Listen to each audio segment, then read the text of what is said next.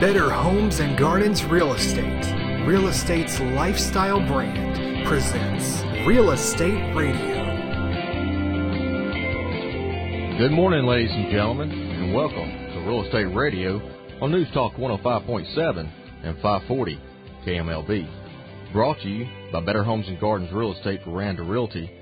We're located at 214 Expo Circle, Suite 3 in West Monroe, Louisiana, 71292. Our phone number is area code 318-325-1869. We are licensed in Louisiana and each office is independently owned and operated. I'm Johnny Wade, the managing broker here at Better Homes and Gardens Real Estate, along with our associate broker, Kevin Bales.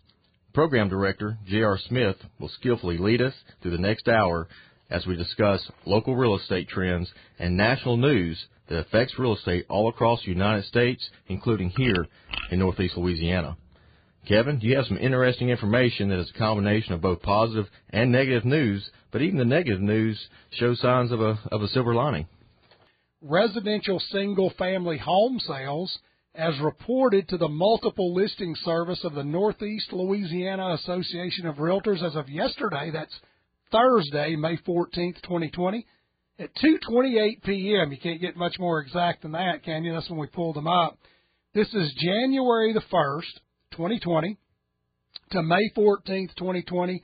This year so far, we have sold 742 single family home units. That's as opposed to 754 sales same time frame last year. So we're down 12 units. That's 1.6%. That's a decrease and keep that in mind because remember last week we told you that through April 30th, we had a fairly healthy increase and we've lost that increase and we've lost it in a big way.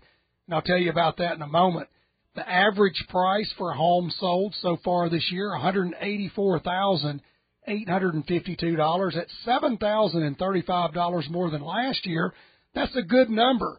Excuse me. Last year, 177,000 $817 was the average per unit sold in the year to date January 1st, 19 to May 14th of 19. So we're plus, we're we're plus 70 35 in dollars days on the market. They're running longer as usual. 162 days is the average days on the market from list to sale. In 2020, last year same time frame, 144 days. So it's taken about 18 days longer to sell your home. Now, why is this important? 742 units sold so far this year, 754 units last year. That's negative 12. Last week we told you that we were plus year to date through April the 30th. We were up 14 units ahead of 2019. That was great. Now we picked up another couple sales that were reported they were reported late, but we were plus 16.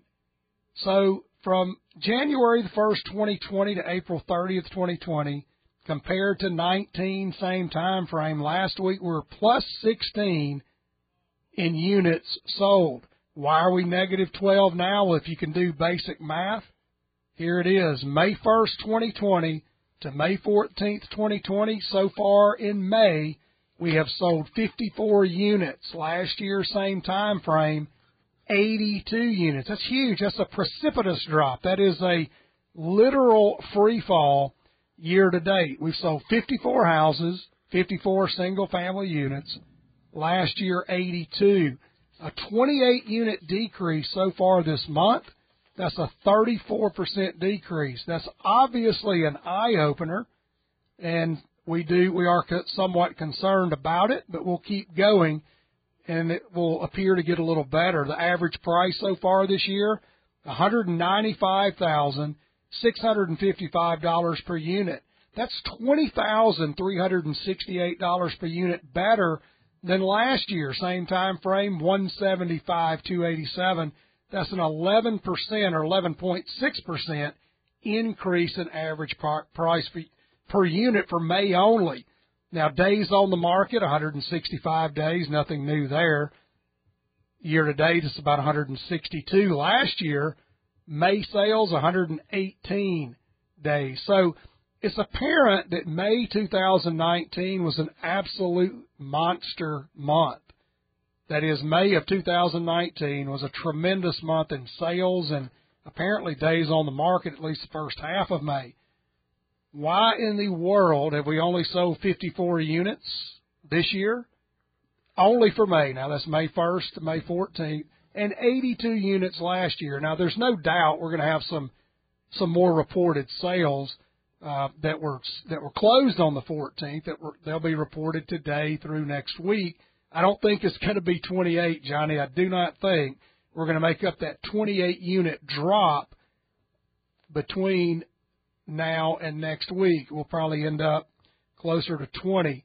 This is definitely a cause for concern, but it's not a cause for alarm, and I'll tell you why. Pending contracts. We've not traced pending contracts all year, but we started on March the 27th.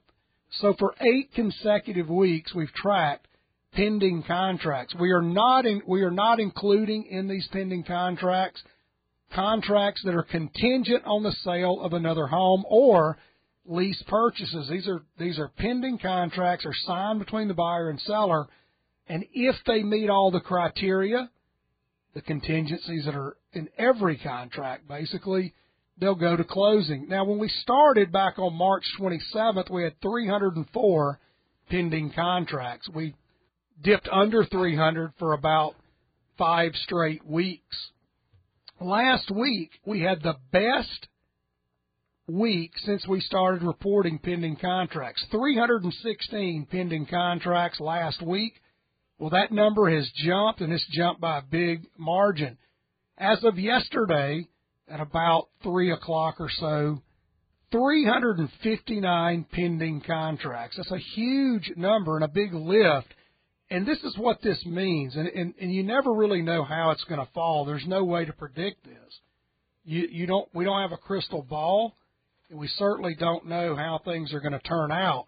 But this is the highest number of pending contracts since we started doing this seven weeks ago. What does this mean?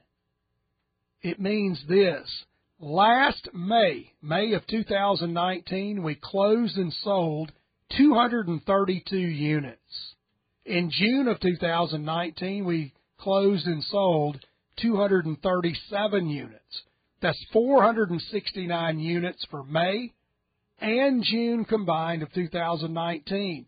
We're already at 359 pending contracts. So we're about 110 units short under contract to equal both May and June together. Now, keep in mind most of these contracts should should close by the end of June, if not before. So Johnny, even though we have, we are getting absolutely waxed in the month of May, we're we're getting killed. We're negative 28, but if you look at the pending contracts, what we have in the hopper, we're 110 short. It's very possible that we'll get closer to that number. Maybe not in May, but May and June combined. It does. It's not all bad. There is, I guess, a silver lining in this cloud. Yeah, Kevin, it looks like you know you definitely got you know buyers out there that are you know still looking for homes and, and, and writing contracts and you know I think the you know the the environment right now w- what we're looking at with the low interest rates is you know definitely driving this so you know definitely got uh, people still out there looking you know looking at homes and uh, taking advantage of these low rates. Johnny, what what about the rates? I'll get into the new listings uh, here in a minute. But what about the rates? I know you've been tracking them both nationally, and I know Susie Dartlow, one of our great sponsors at Eagle Bank Mortgage has sent some rates over this morning. Tell us about that.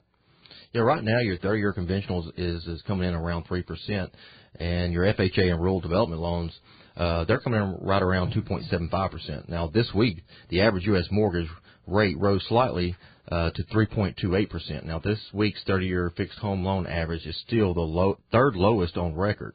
Now, although the average U.S. rate for a 30-year fixed rate mortgage rose slightly this week, by two basis points, it's not you know too far off from the 3.23% all-time low that was set at the end of April. The rate increased uh, from the 3.26% average from last week, and this is all according to the recent Freddie Mac survey. The average rate has stayed under 3.4% since the beginning of April after the Federal Reserve began its bond buying program implemented during the COVID pandemic. Now, Sam Khater, Freddie Mac's chief economist, stated that mortgage rates have stabilized at very low levels over, over the last few weeks as homebuyer demand slowly improves and that the low rates will help to bolster real estate demand as the U.S. states begin easing their pandemic restrictions. Khater forecasts that the average rate in the current quarter for a 30-year fixed home loan will be around 3.3%. And the final two quarters of 2020, he's expecting them to fall even lower to 3.2%.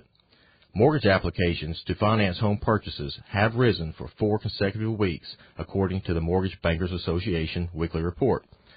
Now, Khater went on to say that although purchase applications reached a new low in mid-April, purchase demand is only down 10% from a year ago, and that while demand is improving, inventory is still low and declining with no signs of a turnaround yet. The number of U.S. home sales this year will likely fall around 14% nationally compared with 2019 as the nation grapples with the worst pandemic in over a century, and this is all according to a for- forecast from the National Association of Realtors. Now, rather than having a traditional spring buying season, the April through June period, when the bulk of home sales typically occur, demand will now shift to later in the year when lockdowns have lifted, and this is according to the National Association of Realtors, which is forecasting 4.62 million home sales this year nationally, down from 5.34 million in 2019. So, Kevin, you know, rates are still remaining near historic lows, and all signs point that they will remain low and possibly go even lower. But with that said, it's looking like you know there could be a supply issue with a number of homes on the market moving forward.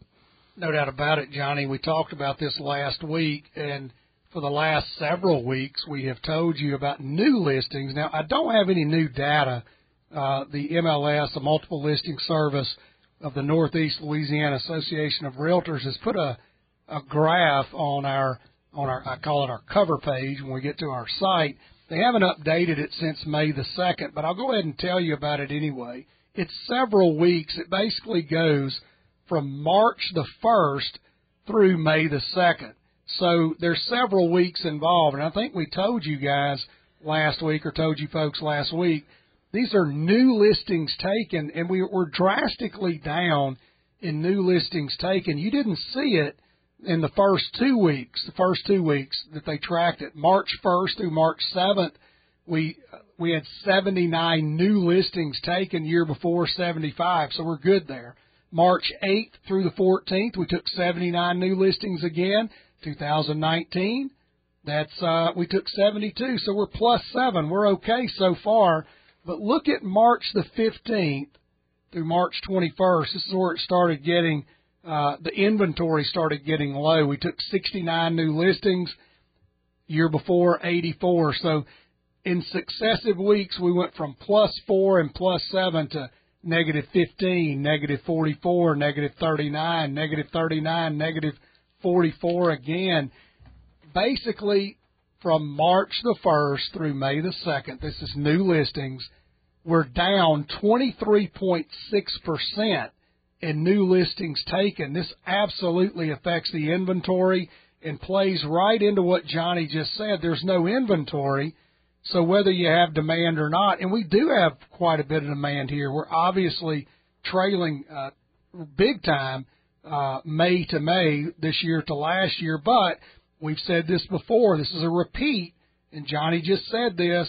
This was a prediction back on April 21st Dara Singh had spoken to Lawrence Yun, the chief economist at the National Association of Realtors. He felt like sales activity would be down 30 to 40 percent. And Johnny, I think what you just said, uh, what the inventory shows locally and nationally, and what we're seeing in May is playing right into their predictions. They're about spot on, aren't they? Yeah, Kevin, you know, they've been talking about the uh, inventory uh, issue on a national level for the last couple of years. And again, you know, we're starting to see that, you know, trend here some. And obviously, with all what's going on with the pandemic, it's not unreasonable to, you know, expect that. But, you know, even like you said, you know, even with uh, the inventory down, uh, going down, there is a demand, uh, you know, out there. So, you know, some homes we're seeing right now that you know good they're in good uh, certain price points in certain areas. You know they're you know they're moving pretty fast, and the days on market are, you know uh, has gone down on certain types of homes. Johnny, one thing that Yun said, and he's an outstanding economist. He's been with the National Association of Realtors for at least 10 years, probably longer than that. Very smart gentleman. But one thing that he said, and I think this is going to play and probably going to be true at least through the end of the year, he said even though sales are going to go down anywhere from 30 to 40 percent, you're going to see less activity. There's less less inventory, etc. Most sellers are not in a panic mode. So right now, if things remain as they are, don't look for a lot of bargains because people are hanging tough on the prices, and I think we've proven that. The average price of a home sold so far this year, one hundred eighty-four thousand eight fifty-two. That's plus four percent over last year. That's for the whole year. May is even bigger, and this is amazing to me. We we've sold fifty-four units so far this month. Last year, same time frame as we mentioned, 82. We're down 34% in units sold, but the average price per unit is up 20,000 $368 from May this year to May last year. That's up 11.6%. I can tell you this, unless something absolutely catastrophic happens, I mean, and, and, and everybody's laughing at me. What do you think this is, Bales? Yeah, this is a this is definitely a catastrophe in the making. There's no doubt about it. And I and I don't have enough time on this show to go over what could be the ramifications of over two trillion dollars poured in, printed, basically printed out on the printing presses and sent out. Although that's the only real thing you can do when the government says you can't work, they got to somehow provide a way for you to to get by. But what will the ramifications be for a prolonged shutdown with all the money being flung around, with all the things being done? What's going to happen on the backside with supply, with prices, and all that? Again, we could go into, we could probably have 10 shows on the possible ramifications of all this. And obviously, unemployment at 16 to 20 percent is an absolute disaster. And I'm afraid we haven't seen the full effect of that, and may not till this winter or early next year. But but I'll say this: if people are working in a locale, and remember, all real estate's local. If people are working and the rates are low, and they should be because the Fed has let the genie out of the bottle now. They cannot let rates go up because if they do, it's going to bankrupt the entire country. There's no way we can pay the debt that we have now if the rates go up to five, six, seven, ten percent. It would break us practically overnight. But the thing about it is this as long as people are working, and as long as people continue to be in a decent situation, that is not a desperate situation, I think Lawrence Yun is absolutely right, and it's and so far it's been the case. Prices aren't going to go down. If you're sitting here waiting waiting for a deal in real estate, you may have to wait six months to a year. I'm not saying it won't happen in six months, twelve months, eighteen months, but if there's a bloodbath and prices do go down, it's not going to be in the near future. If you, with rates as cheap as they are, if you want to refi- refinance or purchase, now's the time to do it. Yeah, Kevin, as you're talking about that and talking about you know what the uh, you know how the values are right now with real estate, you know Shannon McGahn, who is the senior vice president of government affairs for the National Association of Realtors, recently wrote a very interesting article that was titled, you know, "Is Real Estate America's Rock During the Corona uh, crisis. And she went on to talk about that, you know, while retirement accounts and the stock market, you know, have cratered, home values are hanging tough. The National Association of Realtors reports that the median existing home price for all housing types in March was up 8% from March in 2019 as prices have increased in every region of the country. And with proper recovery and the right policies, uh, she went on to say that there is a great chance that home values will remain fairly stable even as home sales temporarily fall while Americans shelter in place. The pandemic also hasn't stopped real estate transactions like in many other sectors. Now, a recent survey of the National Association of Realtor members found that one quarter of realtors had at least one client go under contract during the second week of April without even physically seeing the property. deals are proceeding with the growing use of technology. Even those pausing their real estate transactions still plan to buy and sell once again in, within a few months.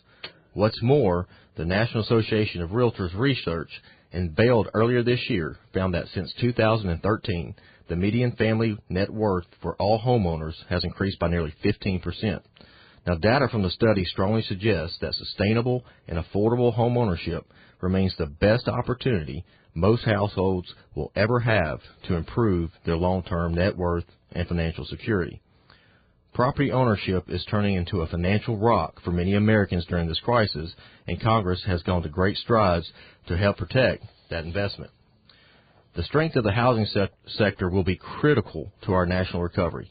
After all, the real estate industry makes up nearly one fifth of the U.S. economy, and every two houses sold creates one American job.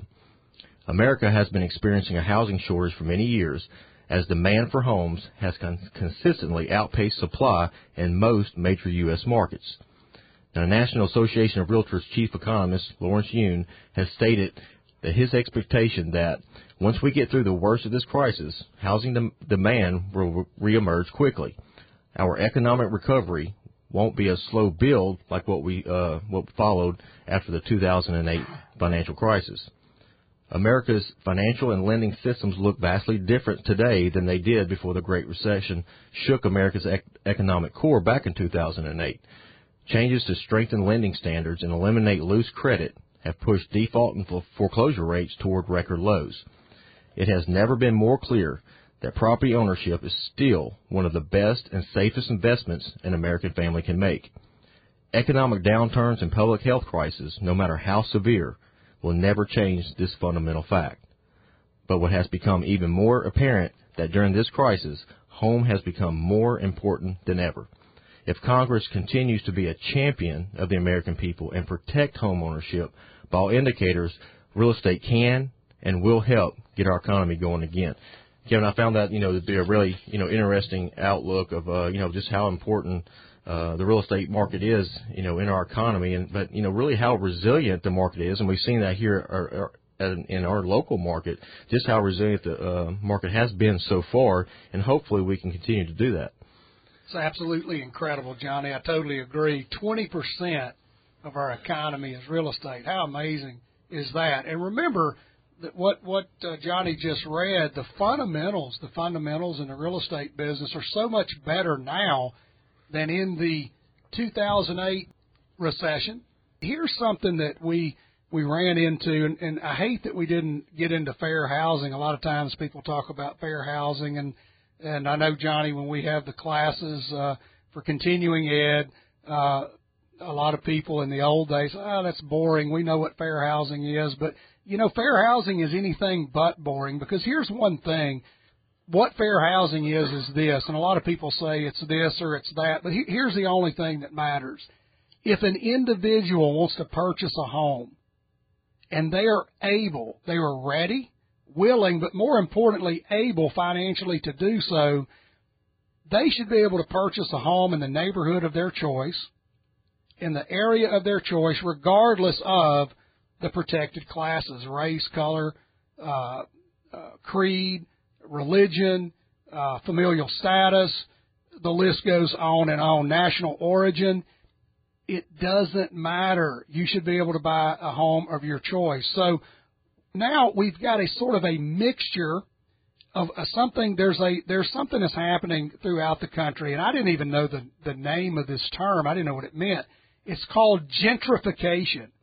When I first saw this story, this story came out in Realtor magazine. Realtor Magazine. Uh, we get it as a member of the National Association of Realtors. We get it usually every month, although this issue is May, June 2020. Of course, the cover is how COVID-19 is changing your business, like we really need that. We kind of know. But anyway, gentrification. There's a, there's an article on page 12 that says the gentrification conversation. What is gentrification?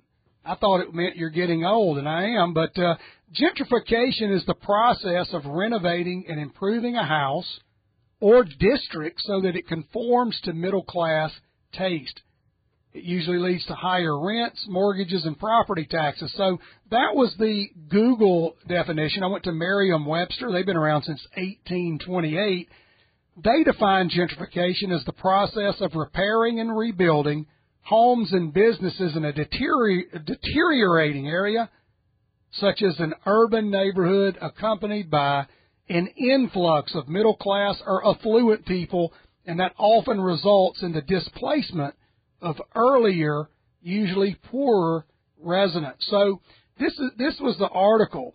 One of the things that we absolutely prohibit, or the law prohibits, and this is under the Civil Rights Act of 1968. Within it is the Fair Housing Act of 1968. Basically, I can't steer a real estate agent or realtor cannot steer a client to a neighborhood or away from a neighborhood based on their ethnicity or protected class. So the the article is the gentrification conversation. Redevelopment can breathe life into a struggling neighborhood, but be careful to avoid steering clients. All gentrification really is is renewal. It's basically redevelopment of a struggling typically urban neighborhood. And they mentioned Detroit. Adjacent to downtown Detroit is a historic Rivertown neighborhood which sits along the Detroit River. Once home to major industrial plants and manufacturing businesses, the area's shops and restaurants supported thousands of workers well into the 1970s. But when the auto industry started restructuring and sending operations overseas, Rivertown began losing its tax base. Soon after, other businesses relocated or shut down, with Detroit's population falling from roughly 1.9 million in 1950 to 772,000 in 2010. Motor City, the Motor City was already struggling when the Great Recession and foreclosure crisis hit in 2008. By then, Rivertown in 2008 was a dilapidated ghost town lined with vacant lots and abandoned homes. Still, even during the worst years, the article says the neighborhood's value lay hiding in plain sight. Its pro- proximity to the river and the city's business district made it ripe for rebirth when the time was right. Since filing for bankruptcy in 2013, Detroit has been on the path toward revival. Companies like Quicken Loans have brought jobs back, and the opening of Little Caesars Arena downtown has spurred development in the surrounding community. As a result, Rivertown in Detroit has become the fastest, fastest gentrifying neighborhood in the United States, according to Realtor.com. This article is basically aimed at realtors and urging realtors not to violate fair housing. Johnny and I teach fair housing. We believe in it. The Fair Housing Act of 1968 and the Realtors Code of Ethics prohibit real estate professionals from discussing these kinds of topics. Racial composition of a neighborhood, quality of schools, safety of a neighborhood, and other subjects that could be construed as steering buyers to or from a certain community using subtle coded language meant to imply the demographics of a neighborhood is also illegal. Johnny, who would have thought that quality of schools would be a violation of fair housing, but it most certainly is, is it not?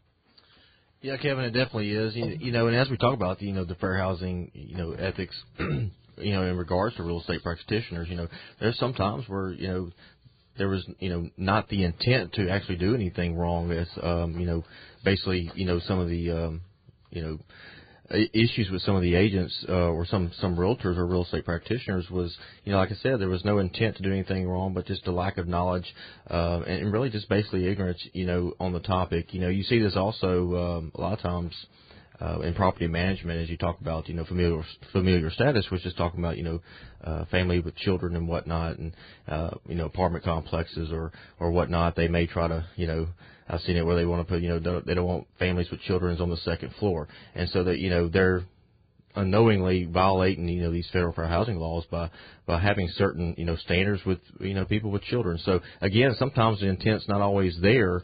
Um, you know, to violate the uh, federal fair housing uh, laws, but you know, definitely got to be knowledgeable and keep up to date to make sure you know that doesn't take place.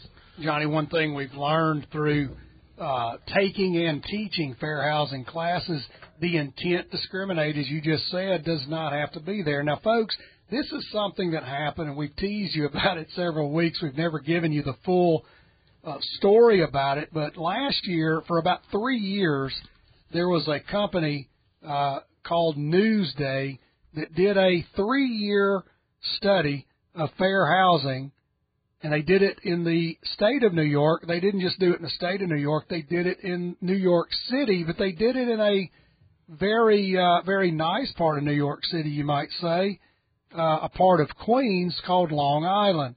An investigation by Newsday published in November of 2019 found disparate treatment disparate treatment, and evidence of fair housing violations when undercover testers posing as homebuyers visited real estate agents throughout Long Island, New York. A total of 93 agents were tested over three years.